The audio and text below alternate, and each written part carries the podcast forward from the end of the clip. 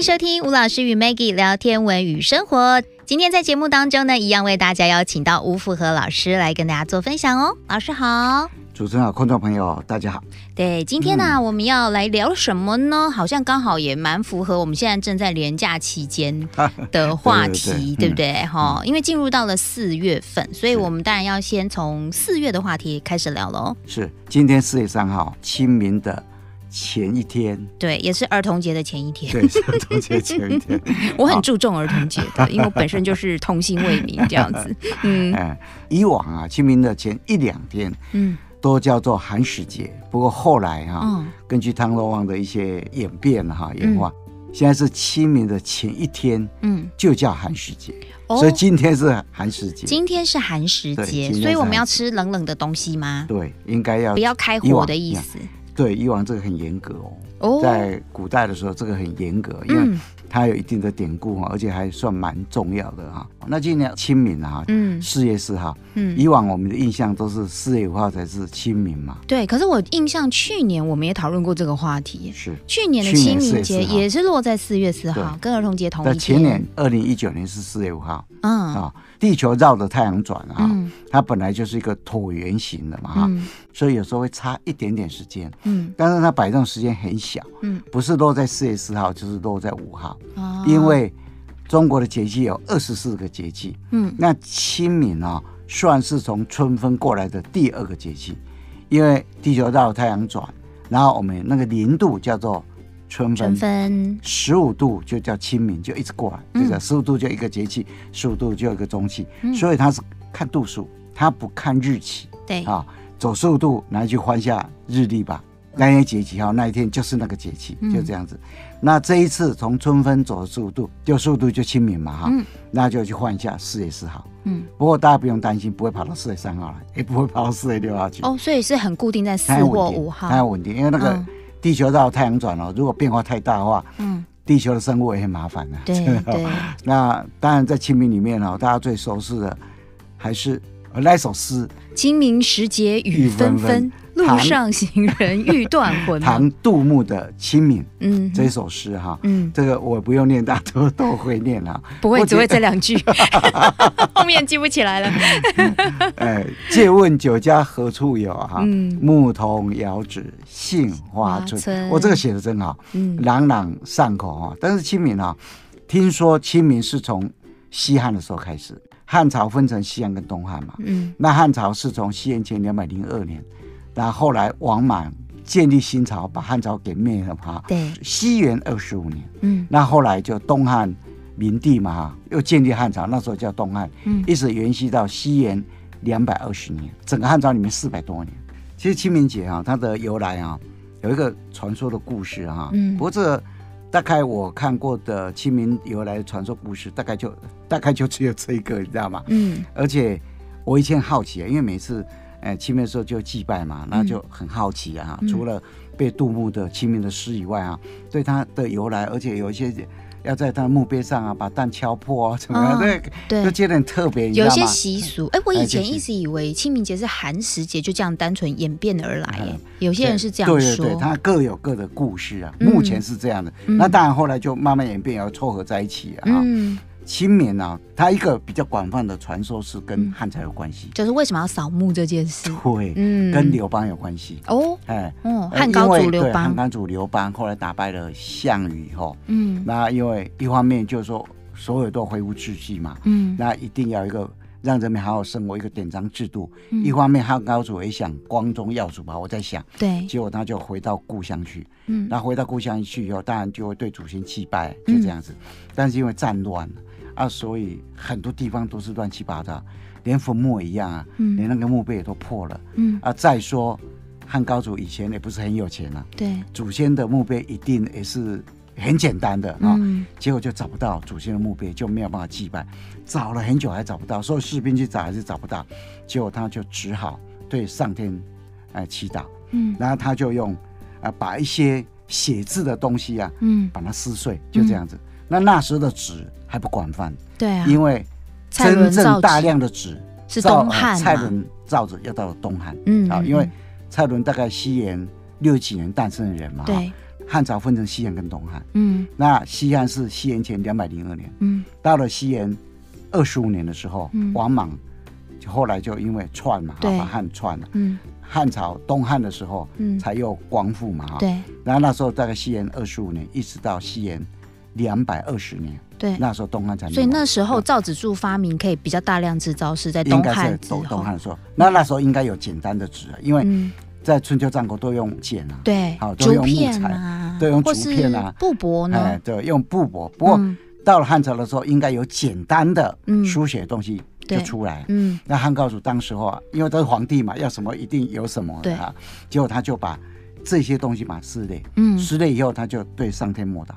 说啊，风很大，在外面嘛，他说啊，呃，如果我父母的墓在哪里的话，你愿意告诉我，嗯，我丢上去的东西，嗯，掉下来以后，然后风就不要吹走，就风吹不走，那其他你吹走没有关系，嗯，哦，请你就帮忙我找到我祖先的坟墓。结果他就往上一跑，嗯，一跑以后很多就飞走了，嗯，那其中就有一片啊，掉掉掉掉到一个地方，嗯，那个地方就停在那里哦，风都吹不走，怎么吹都吹不走，他就赶紧跑过去，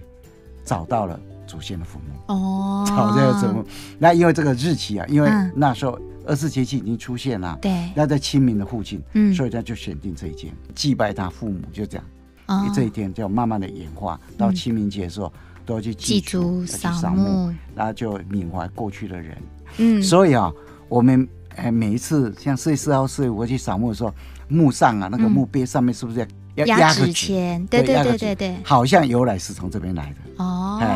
那有一些是要有这种传说就对了，对，有一些纸是要把它放在坟墓上面嘛，嗯，哦，这是我目前找到清明里面啊，嗯，比较可信的一个说法，因为实在年代过太久了，你知道吧？哈，嗯，那有一些传说，甚至传说里面也会慢慢演变了，哈，现在寒食节也是一样嘛，对，寒食节都传说有两个就比较有名，一个跟人，一个跟火有关系嘛。嗯，那人就是大家都知道春秋时代的介子推，对，晋国当时候的国王啊。晋献公，晋献公他有个侍妾，就有一个老婆啊，叫做狐季姬，狐狸的狐，嗯，季节的季，嗯，那姬就是心中美女嘛，嗯，狐季姬。然后有一个侍妾，那生了好几个小朋友，其中生一个小朋友叫重耳，后来狐季姬就是失宠了，晋献公又娶了一个老婆叫骊姬，嗯，左边一个马，右边一个美丽的丽，嗯，叫骊姬。那骊姬后来生了奚齐，那生了奚齐以后。当然骊姬就想说要让他儿子以后能够继位啊，所以开始就陷害前面生的那些几个同父不同母的那个，啊嗯，孩子。那后来重耳就开始流亡，他在外面流亡了十九年，因为有一餐没一餐，突然有一天重耳说他很想吃肉，因为饿太久了，太久没吃肉，后来跟在旁边的介子推就割大腿肉给他吃，嗯，哇，那时候重耳非常非常的感动啊。后来晋献公他过世以后啊，里面一个大臣叫李克，就把骊姬给杀了，就把重耳给迎回来，就变成晋文公。那晋文公在整个春秋时代是非常有名的，我们说春秋五霸，嗯，哦，就是齐桓公、晋文公、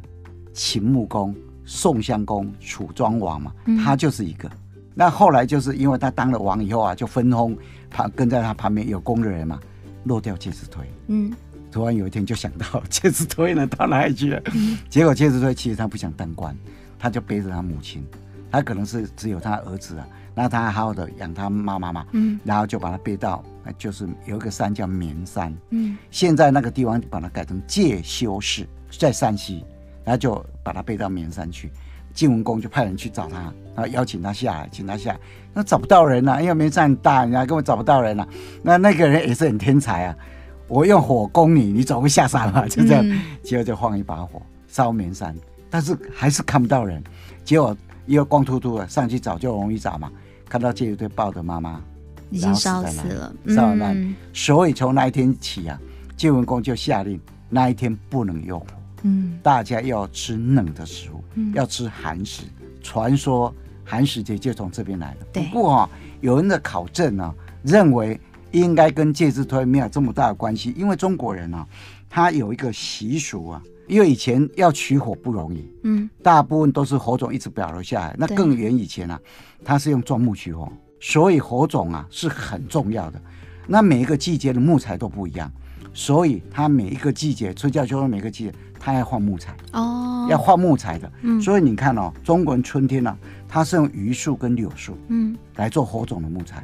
然后到了夏初的时候，是用枣子树，嗯，枣树跟杏树，嗯，像夏末的时候啊，是用桑树跟柘树。哦，到了秋天的时候，它是用硕树跟油树，嗯，然后到了冬天的时候，它是用槐树跟檀树。所以它是要换火种的。有一首诗啊，是唐朝韩翃的一首诗，那首诗的名叫《寒食》。他说：“春城无处不飞花，寒食东风一柳斜。日暮汉宫传蜡烛，青烟散入五侯家。”所以你就发现哦，每一个季节啊，你会换火种。嗯、那换火的时候啊，是从皇宫传出来的哦，民间是不能随便换的，你只能等啊。嗯、所以换火的时候啊，可能吃的东西是寒冷的，所以它改火。如果你还记得苏东坡一首诗啊，嗯、叫做《临江仙送钱穆父》，他的朋友啊，嗯、送钱穆父的一首诗。嗯、他说：“一别都门三改火，一别都门就是说我们我们在做官的地方啊，我的办公那个地方，分别要已经。”改三次火了，嗯、已经三年了。哦、一别都门三改火，天涯踏尽红尘，就这样子。所以这是苏东坡当时送钱钱穆父的一首诗啊。嗯、其实我还蛮喜欢他最后两句话的：“人生如逆旅，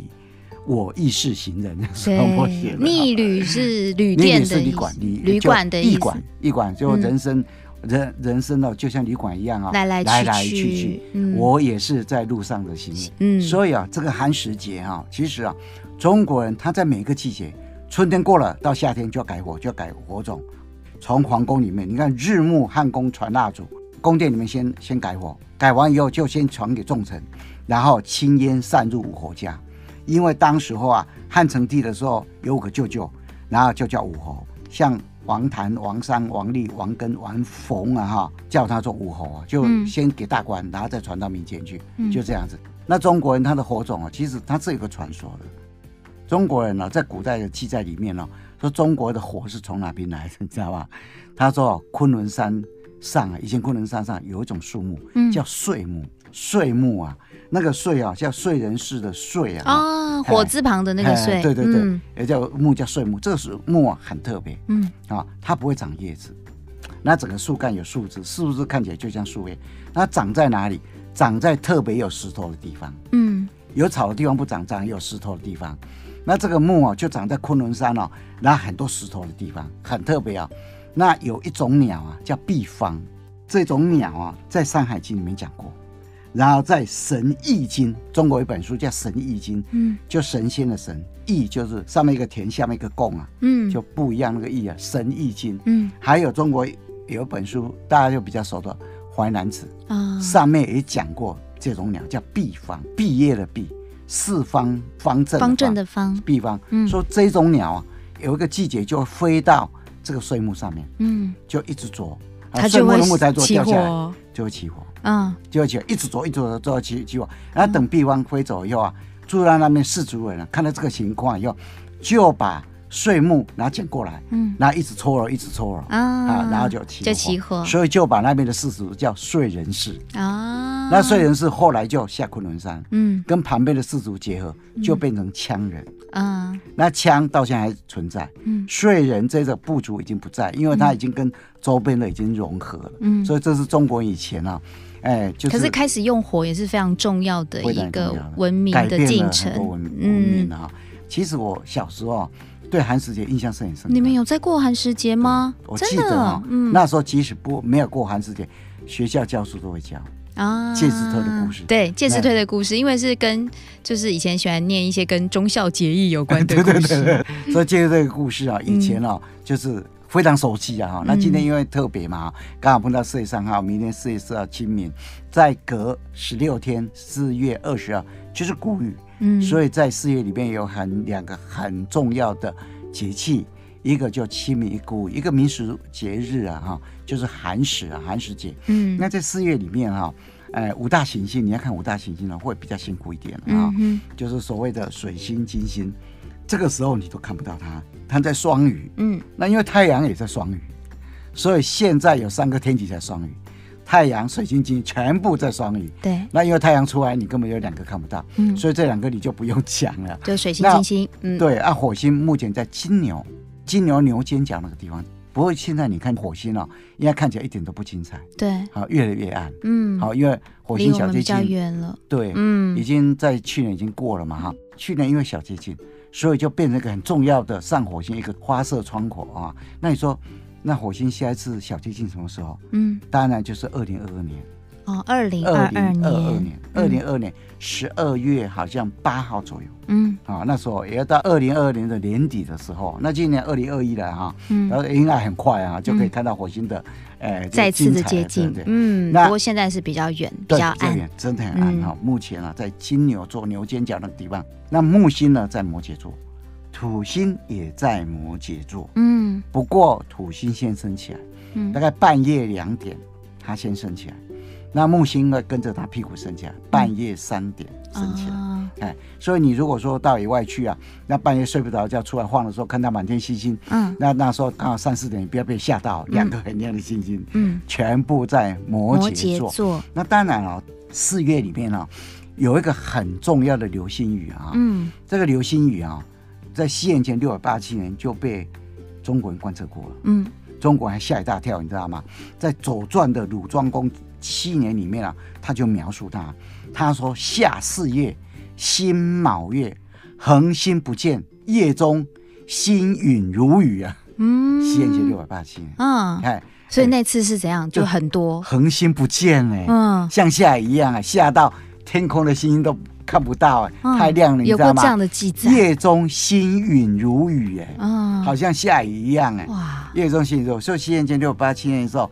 哎，这是《左传》上记载的啊。可是看到这种情况，其实会吓到吧？会吓到，不是觉得哇好浪漫是啊，哎，一点都不浪漫，会不会吓太多？以为是世界末日。对啊，真的会那种感觉，你知道吗？那个就是天琴座，就历史上第一次被记载，西元前六八七年。那第二次也是中文记载，在汉朝的时候，嗯，西元前十五年，嗯，也是中国人记载它。中国人啊，在中国的重要古籍里面啊，嗯，大概记载很大的流星雨，嗯，记载了一百八十次。那天琴座流星雨一共记载了九次哦，一共记载了九次。嗯，那天琴座流星雨啊，你会想说它的辐射点在哪里？嗯，就在织女星。哦，就在织女星，对啊，天琴座就是天琴座织女星嘛，对啊，阿法星。那它的辐射点就落在织女星上面。嗯，那它整个流星雨的时间是四月十四。到四月三十，嗯，所以你在四月十到四月三十这期间外出的话，你就比较容易看到比较多流星，嗯，它的极大期是落在四月二十二号，嗯啊，四月二十二号，谷雨过两天，对，嗯、大概应该是一个小时啊、哦，至少十八颗以上啊、哦，那当然有时候会比较多哈、啊。嗯、那你会说天座什么时候升起来啊？四月二十二号那天大概九点升起来哦，这么早就升起来了。对对，哦、因为四月二十二号已经快夏天了。对啊，五六七就夏天了。对耶、欸，已经快夏天了。五月份第一个节气就是就是进入到夏天了嘛，对啊，对对就进入夏天啦。五月五号立夏、欸，对啊，五月五号立夏。哦，所以谷雨已经是春天最后一个节气啦。对，就这样子啊。对对对，好，所以九点它就升上来了，升起来。嗯。欸哎，各位要看天座流星雨，其实是可以很快就可以看到，比较好找辐射点。嗯，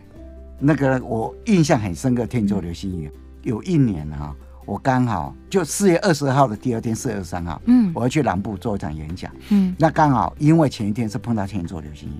那我想说我就上山，因为南部嘛，我先到玉山他家的前面，嗯，开着车。然后在高点上啊，就他家的附近找个地方，嗯，然后睡在车上。那天就看天座流星雨。那第二天早上一大早就起来梳洗，吃完早餐就下山，准备去演讲，就这样子。嗯，结果那天真的就哇，真的看到很多，嗯，天座流星雨，真看到好几颗。所以啊，有时候流星雨就很特别。你只要天气好的地方，如果说流星稍微比较暗一点点了、啊、哈，嗯、那高山上就比较容易看到。我印象很深刻，那一次天座流星真的看到好几颗。嗯，那那一天哦、啊，后来就看到四点多，嗯、快接近五点的时候，我想说太阳也差不多要升起来。那一天有演讲啊，嗯，怕精神不好要睡一下，结果后来睡了大概不到一个小时，就醒过来准备早上的时候，门一打开，旁边是地质宫的、哦、哇，那时候我就用手机一直拍，你知道吗？拍了很久他还是不走啊、嗯、我只好把他赶走，我说你反应这么慢哦、啊、对，真的会遭殃，真的、啊、我印象超深刻的，就挡住你不能开车、嗯、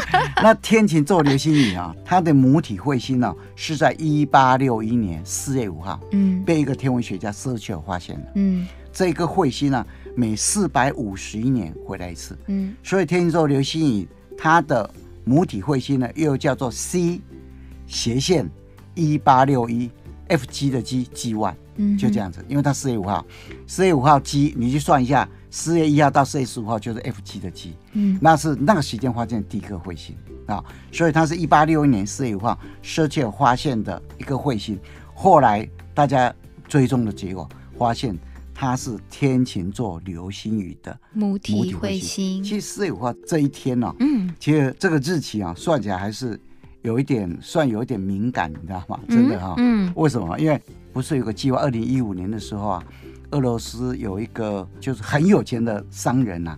他不是十年拨了一亿美金嘛，嗯，然后就启动了一个计划叫做突破创意，嗯，下面有三个指向啊，突破聆听，突破信息，突破色心啊、嗯、对，之前有介绍过，对，突破聆听，它是在侦测什么半人马座的南门二啊，嗯，结果啊他们在二零一九年四月五号的时候就在毗邻星那边收到一个非常窄频道的一个讯号，嗯，那一天就四月五号，哦，就四月五号，那这个窄频率就 九百八十点零零二 百万 M M H G 啊，百万的赫兹嘛哈、嗯嗯、那当时候帕斯克啊，澳洲帕斯克天文台他收到的讯号，嗯，他本来是今年研究结果才公布，对，结果去年的时候年底的时候就被人家揭秘，就揭秘，我们讲过他嘛，对、嗯，那他就发生在四月五号，嗯，那如果说你再往前推的话哈，因为也是有点凑巧，你知道吗？嗯，各位如果对《星舰迷航记》啊，嗯，有兴趣，这系列有兴趣的话，在《星舰迷航记》这个系列里面啦、啊。人类跟外星生命接触了那一天就是四月五号、哦、难怪大家常说 有, 有些作者到底他们的真实身份会不会是外星人呢？所以我对四月五号有点敏感，虽然是除了清明节以外、啊嗯、每一次看到四月五号就有点敏感，你知道吗？所以舍切尔这个人啊，就是一八六一年四月五号、嗯、看到了这个彗星、嗯、我们就把它叫 C 斜线一八六一，那呃 G 一 啊、嗯，那当然啊、哦，你在看流星欣赏流星雨的时候，你当然要跟要跟流星把它分开。嗯，好、哦，流星雨是母体百分之九十九点九，大部分都是来自彗星。嗯，它有共同的辐射点。嗯，好、哦，那短时间里面有共同辐射点，然后超过三颗以上，嗯，那个就某某星座流星雨。哦，哦三颗以上就可以算了。三颗，但是有共同辐射点哦。嗯，好、哦，你要把那个它的轨迹往后延伸，嗯、好像都同一点爆出来。是。超过三个以上就可以看那个辐射点的背景是什么星座，嗯、叫做某某星座流星雨、啊、那流星不是、嗯、地球的周边、哦、到处都小石块，对、哦，所以就三不五时就有流星，对啊，只要天气好、嗯哦、然后没有月亮干扰、嗯哦、你就很容易看到流星，你就可以许个愿、嗯、但是你在许愿的时候要 找, 找对对象、嗯、因为流星、哦、通常分成三种、嗯、一种叫流星，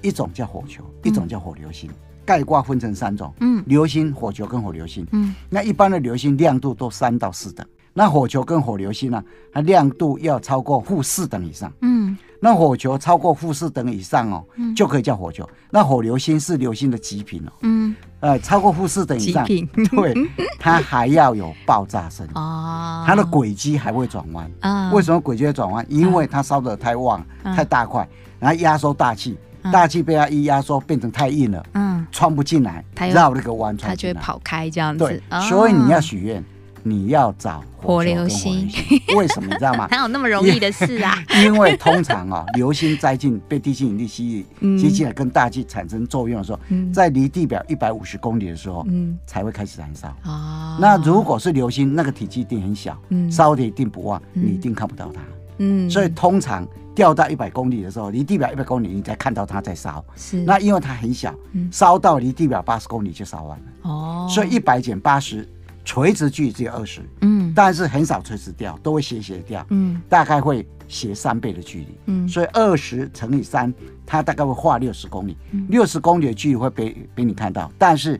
这些石块都掉得很快。嗯哼，一秒大概都六十公里左右。哦，所以一秒就没了，一秒就没了，一秒就没了。所以你看流星许个愿不见了啊，就不见了。但是火球跟火流星不是哦，嗯，因为它烧得很旺，对，所以地表一百五十公里开始烧的时候你就看到了，嗯，那因为它体积大，烧很久，嗯，烧到离地表五十公里的时候才烧完，嗯，五十公里才烧完，烧不完就变成陨石，嗯，那如果烧完一百五十减五十，一百公里，呃，写一写的话，三百公里。三百公里除以六十五秒，五秒啊！所以啊，你开到又缓一下，还有四秒，再想一下愿望，还有三秒，赶快说出来。所以你要找火球跟火流星就这样子啊。所以啊，在我们这个事业，我们有流星许愿法。对，哎，这真的，有有一些人啊，无助的时候真的会找流星许愿。那你如果刚好去去野外啊，我就曾经，我这一辈子就许过一次愿，就这样子啊，祝福别人啊，因为刚好就带火。那有人刚好生了疾病啊，那赶去送去医院啊，我就坐在那个广场上，就就他那个肯定见完在广场上那个喜感底下，对着流星许愿，希望他平安，你知道吗？后来他真的平安了，就这样子。本来就小事啦，不要紧张。所以四月啊，有两个，一个重要的民俗节日，有两个节气。那五大行星的位置啊，哈，还有我们跟大家分享天琴座流星雨，嗯，还有分享流星，呃，要对流星许愿，应该要找什么对象？对对对，跟各位稍微分享一下。对，当然还有顺道分享了，就是我们现在正在清明节的连续假期啊，清明节的由来故事的传说，还有哎，古早人呢其实很重视是清明节前一天的寒食节。今天呢都在节目当中跟大家做分享喽。也要谢谢吴福和老师带来丰富的资讯，谢谢老师，谢谢，再见。